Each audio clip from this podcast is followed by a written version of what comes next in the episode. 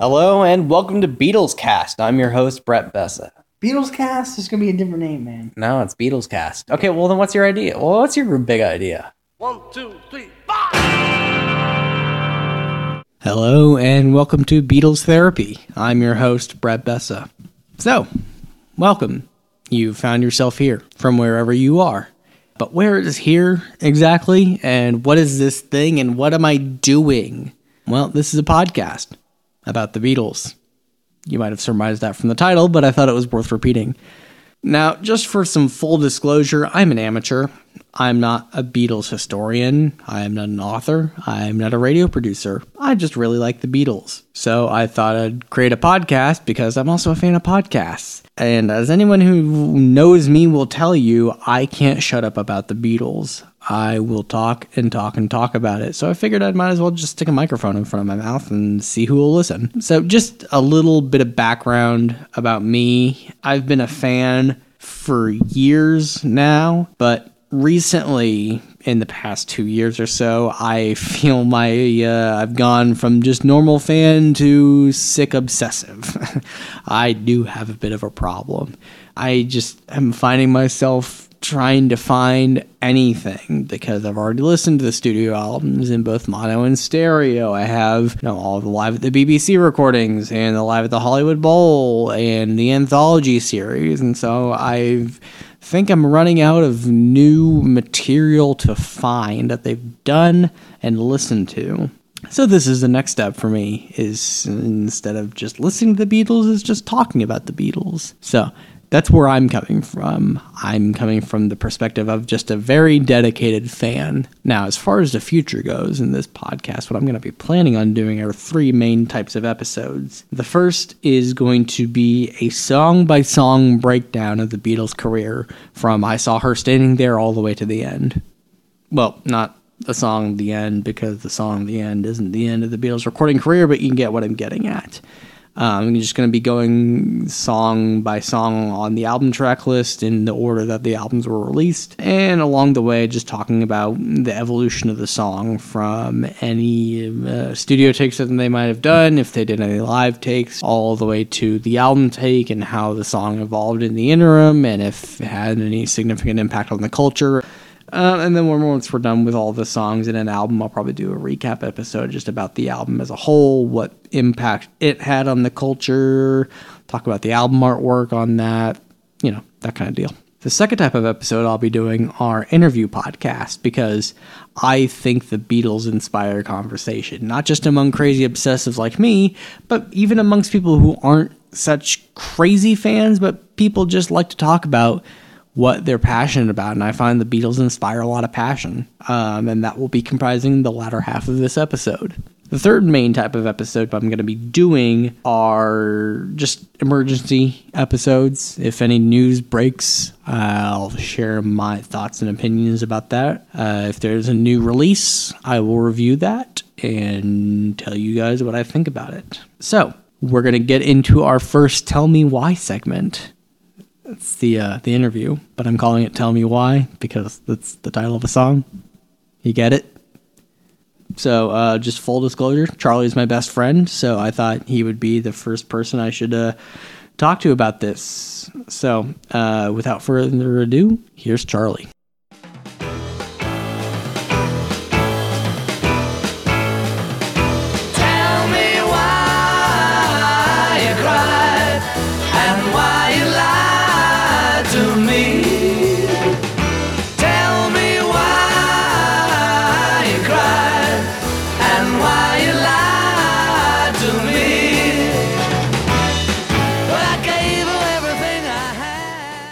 Charlie, welcome to Beatles Therapy. Brett, thank you so much for having me on today. Well, you're welcome, man. I mean, full disclosure, Charlie's my best friend.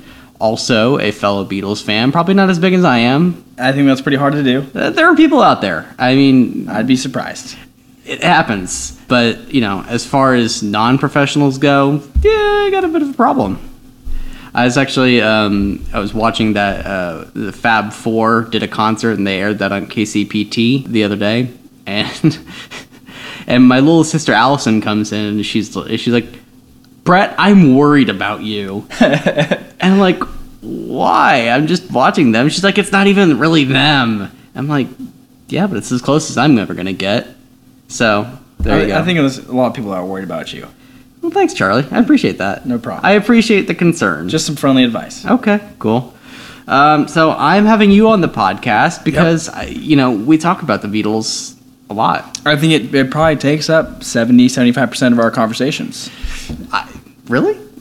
Well, this, yeah. I think there's a lot of it we can't say. It's only behind closed doors.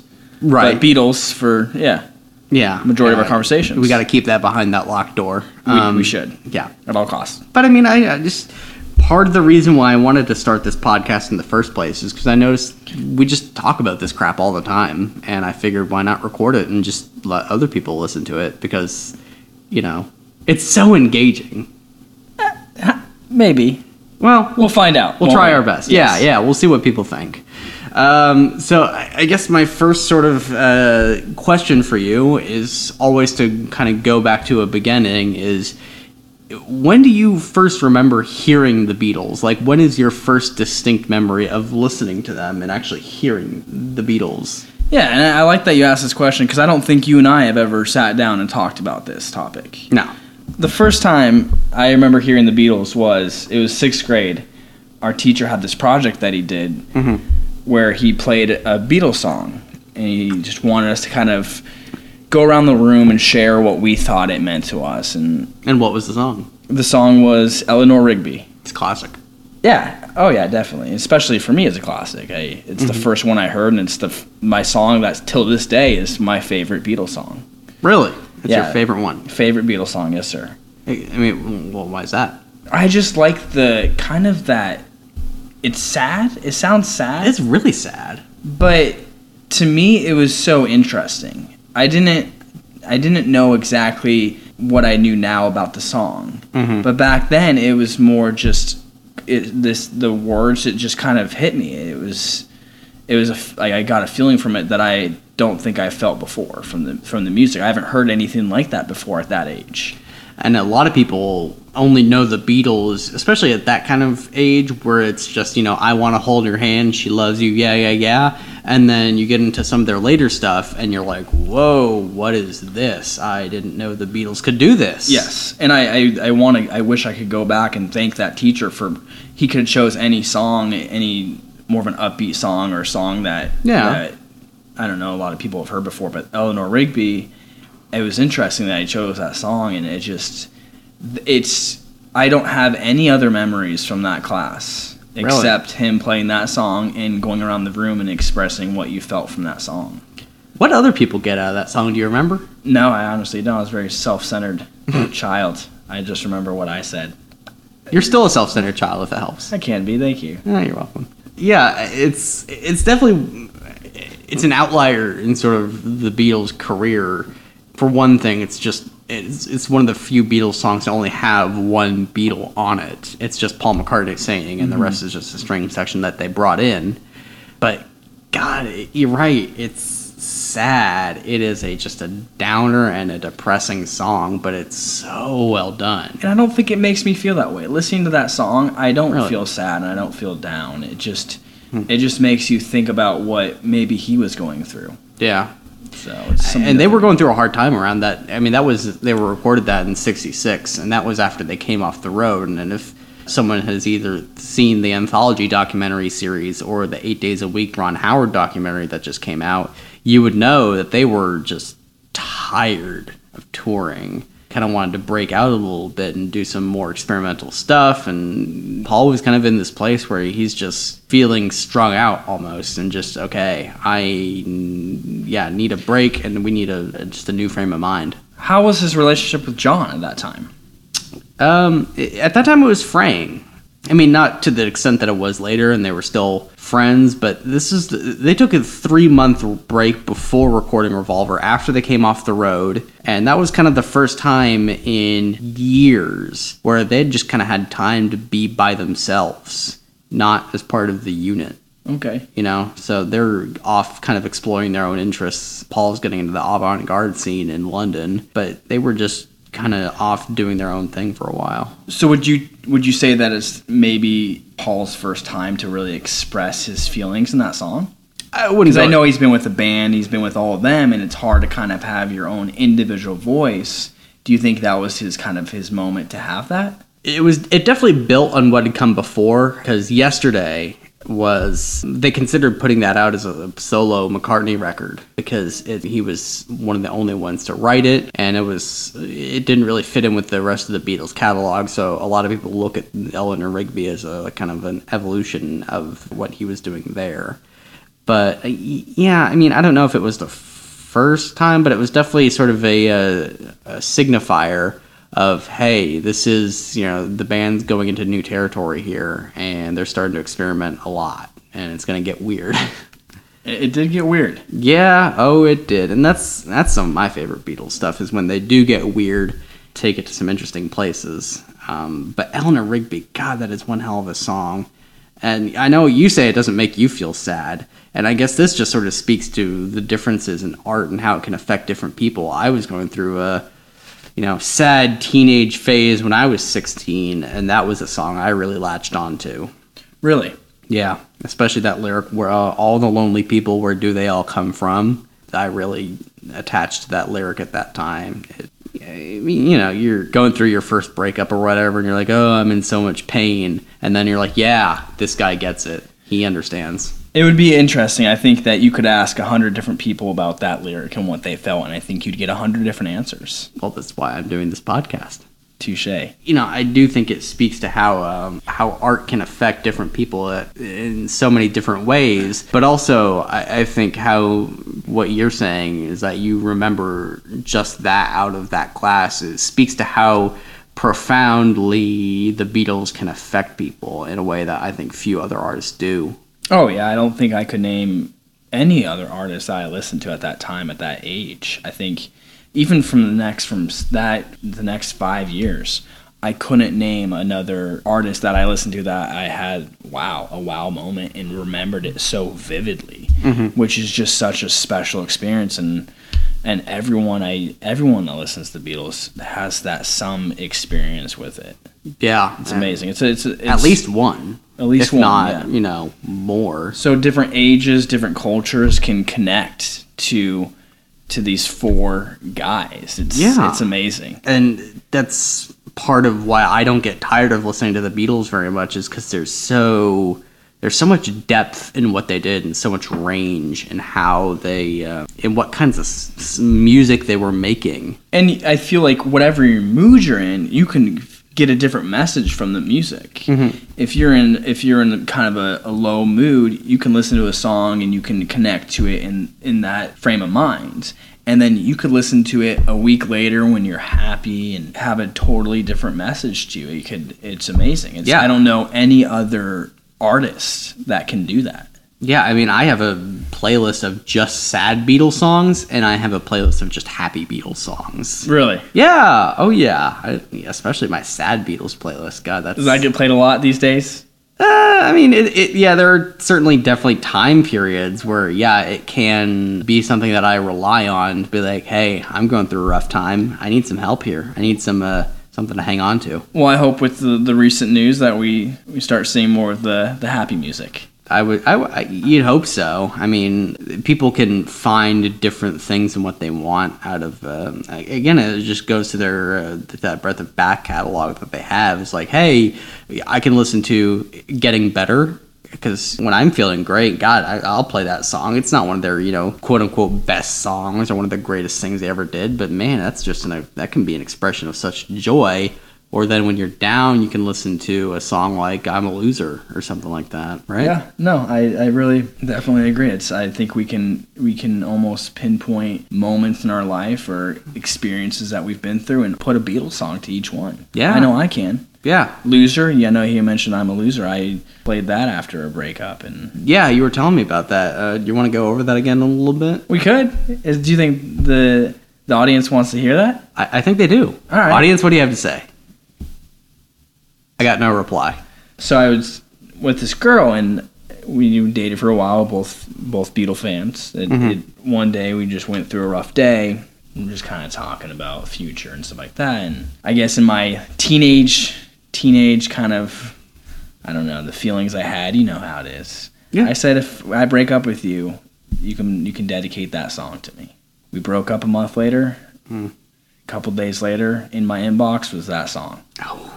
She she she stood true to it. To Yeah. that, to that to that commitment. So I, I thought it was, and I listened to it. It helped. It, honestly, listening to it and knowing that I'm not alone. That you can write a song that reaches out to millions and millions of people about those feelings. Then I I felt okay to feel those feelings as well. And I think that it it got me through sadder times in my life. And I mm. still continue listening to it. And it doesn't mean I feel like a loser. It just I feel okay feeling those feelings because I know someone else went through those feelings. Yeah. And speaking of that song, John at that time, he was never really much of a happy person. You have that song, and then the next album you have Help on Help, which is literally a cry for help. But he expressed a lot of feelings uh, when theoretically you should be on top of the world. You know, you're the most famous people in the world, you have, you know, the greatest selling music. He felt like he was a loser. And I think that's it's so perfect that you call this Beatles therapy because there is Beatles therapy. Yeah. There really is. I think that there is some therapeutic messages from these from this music, and I think it helps a lot of people get through hard times, and it also helps you through the good times. It keeps you high, which I think is a it's a wonderful thing. Yeah, absolutely. I mean, that was a, uh, a concept that I came up with when I was. Yeah, it wasn't a particularly hard time, but I, I was just feeling a little low one day, and so I threw on Hard Day's Night, just the whole album from front to back. Oh, and I'm like, great. and I thought to myself, I need a little Beatles therapy. Um, and then we were talking a while back, and you said, yeah, you know, Beatles therapy, and it reminded me of that. I'm like, yeah, that's exactly what I think a lot of people need sometimes. So I, yeah, believe me, I go through a lot of Beatles therapy myself. Do you think there's some therapist listening to this and just cringing right now? Oh, probably. And I'm not gonna. Yeah, this is uh, extremely dubious advice. So if we're uh, handing anything out, you know, don't listen to us as your medical professionals. Especially from a, a psych nurse, maybe. Well, I mean, you are a medical professional, but you're not being paid right now. I'm not paying you to do this. I'm not on the clock. no, no, this is off the clock. But, uh, and this is what, you know, and I've run across a few people in my life where I notice that music just isn't a part of their life in any significant degree. And I feel bad for them. And not in like a oh I pity you way, but in a gen in from a genuine place of that makes me sad because when I'm feeling down or when I have going through a hard time or when I'm going through something happy or anything in between, this is a rock that I keep coming back to, and this is how I and I think a lot of people process their feelings is through music. And I, Um, it's not to single out. I think it's it's not just Beatles therapy; it's music therapy. I think that's actually a medically used thing. I don't think that Beatles help us; we connect to it. But there's even today's music, pop songs you can listen to, and Yeah. you can be in a relationship, and it, it connects to you. So Yeah. and it's a way to kind of express how you feel when you can't do it yourself. Yeah. And definitely, it, this is not to say that the Beatles are completely unique in that regard, but they do, I find, have a, a reach that other bands don't. And there's a variety, a huge variety with them. I don't know how Yeah. many bands have their, because they're around for so long, and they also went through so many life experiences while they're writing that I think that that contributed to their different styles of music. We can go to the to their their time spent in India. Are you able to kind of tell us the differences in their music pre going to India? Do, is that something you can? Well, the Indian influence started even before then when they were filming the movie Help, uh, which I know is a favorite of yours. Yeah, it is definitely. there was a sitar on set that George found, and he just started playing around with it. And he found that the sound of that instrument spoke to him in a way that nothing else had prior to that. And so it sort of started sneaking into their back catalog. Famously, Norwegian Wood was one of the first songs to use in popular music, an Indian influence. And then that was in 65. And then by the time we get back to Revolver in 66, you have a full on Indian song in Love You To which I think is a fantastic song. Um, I know it's a little too George Goes India for some people, but I love it.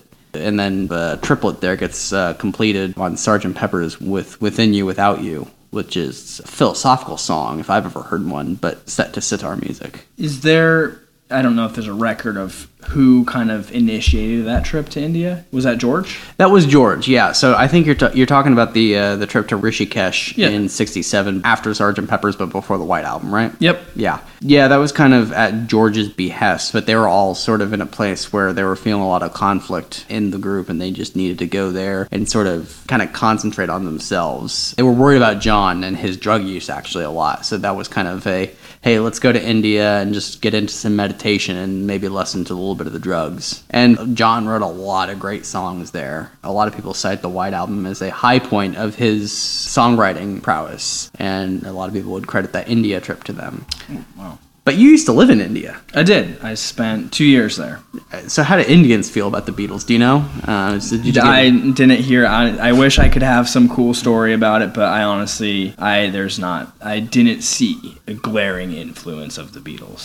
The sitar, though, is a beautiful, beautiful instrument. oh my god! I can it? see why George saw that and picked it up and and uh, put it in the albums. It's just such a beautiful, and it has that almost eerie sound to it. Yeah, it's a little otherworldly. Yeah, it's it's a beautiful instrument. It can al- it gives you kind of the shivers when you hear it. Yeah, a, a lot of people, especially me, uh, when that kicks in in Norwegian Wood, I just relax Mhm. and I just want to go where this song is taking me, and it does kind of lend that otherworldly feel. But the Indian music didn't just go with the sitar; it actually went into "Tomorrow Never Knows," uh, which has a single C chord in it, repeated throughout the entire song. Which you know, in rock and roll music, it's not something you do. You don't just play one chord. But they were trying to take a little bit of that influence and say, what can we do with this? What can we bring? From this area of the world and something different they're doing and use our status as the biggest band in the world to learn a little bit and incorporate that into what we already know. Hmm. You know, for a band who's the biggest in the world, and the temptation would be to play it safe, right? Oh yeah, definitely. But they didn't do that. They really were s- relentless experimenters, and I think that's why they stayed relevant as long as they did, and why they weren't just one of those bands that exploded really quickly and then faded. It's- Flash in the pan, as some Yeah. might say. Yeah, exactly. And when they were on the scene, the question they always got in the early years is, "What are you going to do when this is all over?" And they thought about it seriously. But I think the reason that they were able to stick around so long and make the mark that they did is because they never sat still. They always had a new trick up their sleeve that they could pull out, and then. When they realized, well, I don't think we can. I think that we're out of tricks in the sleeve. They called it quits. Should we take a break? We should take a break. All right, and we'll be back shortly with more Beatles therapy right after this.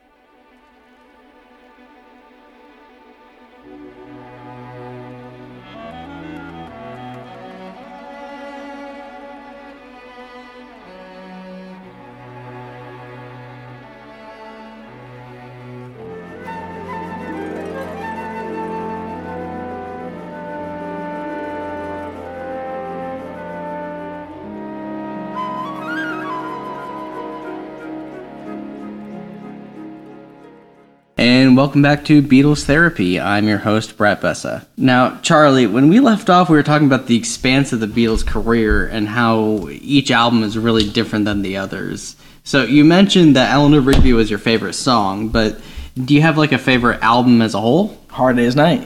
It's a really good one. I and I know how I mentioned Eleanor Rigby, and mm-hmm. then Hard Day's Night. It's on the total opposite end of that. Yeah. Um, specifically, I I should have known better. God, that album is so upbeat. It's almost. Could I say it's almost like Beach Boysy? It, it, it, yeah, no, it is a little bit. Okay. It's got that. It's definitely got. I mean, obviously the harmonies are on point there. They have oh God, that that whole album has like a twelve string because George just got a twelve string guitar. That album is just sort of drenched in that whole sort of guitar sound. It is just from front to back. It's it, that is that's the album too I was listening to when I coined uh, Beatles therapy because that I just needed a little bit of upbeat at that time. The movie too. Oh yeah, The movie's out of this world.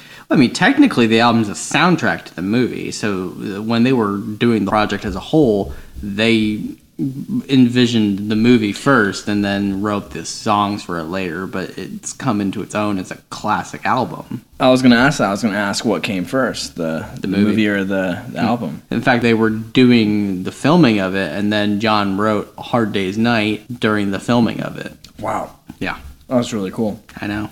Also, kind of going off that, do you have a, um, a specific time? You mentioned the uh, getting into in the first time you heard them, but is there sort of a time that you remember going beyond just listening to a single song and like, oh, I'm actually getting into the Beatles now? Is there an event or something that sort of precipitated you starting to delve into their back catalog a little bit more? Yeah, it was actually later, way later. Was actually freshman year of college at K State. Hmm. I remember we used to, you and me used to go up to the, the record store. Yeah. and I used to thumb through the albums, and I would just anything Beatles, just pick it up, put it on the record player, and just sit in the dorms. I think that kind of got me into listening to entire albums and kind of getting kind of the vibes I felt from from each album, and that got me definitely into listening to more albums and getting into that rather than just the single songs. Yeah, and an album is, especially back then, meant to be a, construct as a whole experience in and of itself, which is when you get into deeper into sort of um, a fan of music, you do kind of want to listen. I think of listening to an album and going through an emotional journey.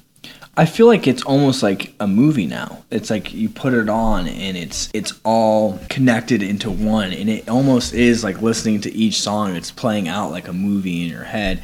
I know for Hard Days Night it's a little different cuz it actually is a movie. Yeah. And I do picture each song with that scene in the movie, but for other albums I kind of listen to it and I'm getting that whole entire those different emotions and it's just it's actually not to sound cheesy or anything but it's it's a beautiful experience listening to an entire album in in its entirety Yeah, in sequence. It's you know a lot of these albums are stories. You go through and you go through an up and down sort of feel with each one. So what's the can you is there a story for hard days night? Is is there like a certain experience in their lives that had them writing that that i guess the movie and then the songs after that? Is is there Ye- experience in their life they went through Absolutely, that's they were on tour. Um, they were hitting the peak of it because when they were writing this stuff, they had just you know released their first two albums, and they were just they were promoting this stuff like crazy, and they were having to do a lot of uppers to compensate, and it was just a crazy schedule. No but hard days night So that album is the reason it's packed with energies because that's what they were going for at that time, and I think it really comes through on the record. I mean, even the slower songs, with the exception of maybe one or two, are you know still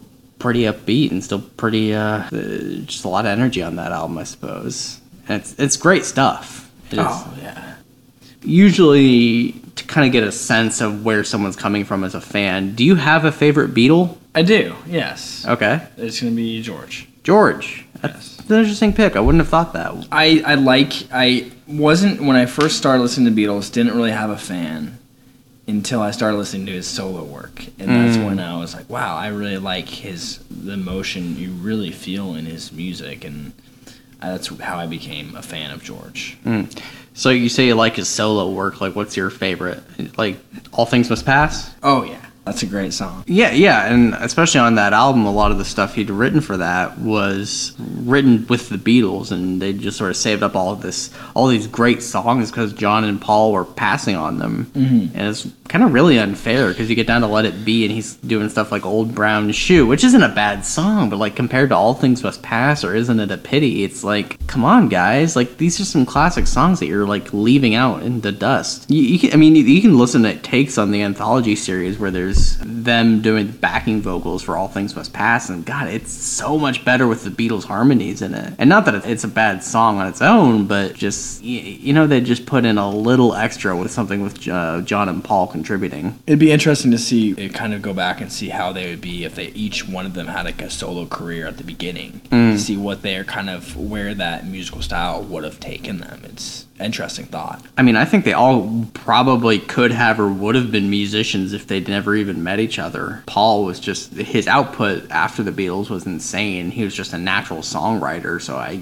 I find it hard to believe that he wouldn't have made it in the record industry somehow. And Ringo was already a drummer for another band in Liverpool at the time, before he was with the Beatles. So you got to think that that'd probably taken him somewhere. Oh yeah, definitely. It's, So- it's, it's amazing to hear now, listening to kind of his solo work, and then George's at the time, his kind of what he was doing on his own. Even Ringo too is. Oh, Ringo, not that his solo career has the depth of maybe a Paul or a George, but uh, the, the third album he did, Ringo, was fantastic. I mean, it helps that that was the one with the con- contributions of most of the other Beatles, but still, it's a really good album. yeah. Photograph is a classic song. There's so much emotion there. So earlier, you, you said that when freshman years of college is when we met, and we used to listen to Beatles records on your record player in your dorm room. And I remember something out of that is we uh, we got the Blue album, the uh, 1967 and 1970, and we put that on the record player, and we turned off all the lights and listened to Strawberry Fields Forever. Oh my gosh! And that is one of my favorite Beatles songs. And that, uh, it was crazy. We all just got real quiet and listened to the the craziness that is that song. Can you go into because you've you've mentioned before that you're kind of like that more, I guess, quote unquote, crazier Beatles songs. Can you go into why you like those songs more? Uh, it's always hard to say why something sticks with you and why something doesn't. But for me, it's I grew up, uh, as a lot of people I think do, thinking of the Beatles as super poppy stuff. And so when I got uh,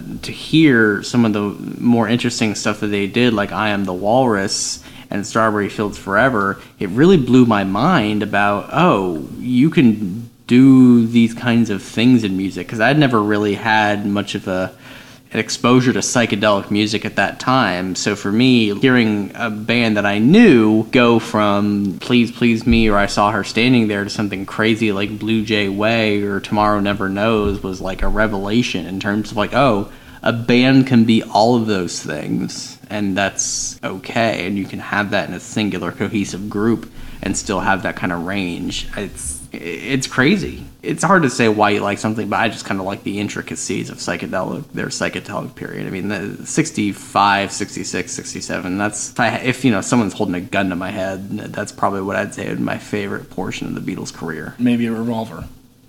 That's my favorite album. Yeah, just because I think it's so varied. Out and out rock and roll songs like Taxman, paired with, you know, uh, ballads like Here, There, and Everywhere. And then finally you close with Tomorrow Never Knows, which is this just this crazy LSD trip of a song. If you can take a drug and put it into a song, Tomorrow Never Knows is like LSD, and you're just like, wow. Oh yeah, It's crazy. I think it's the closest you'll get to LSD use without using it. Well, I mean, that's what they intended the song to be in the first place, and I think they succeeded in that right. Um, not that I know, but for what it's worth, I think it's, it, I would imagine it comes close. So I have this question, and I, I like to get people's opinion on this. Let's say you have the chance to ask a, one of the Beatles, alive or dead, a question. What do you ask them, and who do you ask it to? Um, I would ask probably I'd go to George Okay. and I would ask him if there was a point where he kind of felt like on the outside looking in, because you kind of got that vibe. He was kind of the quiet Beatle. And like what he saw? what he saw, yeah. And I'm sure he, because he was a very deep thinker. Mm-hmm. So it'd be interesting if, if he had a if he had a thought on that. All right. Well, Charlie, thank you so much for doing this interview with me. It really means a lot, man. It's been a pleasure. Thank you so much. Best of luck. All right. Thank you to buy.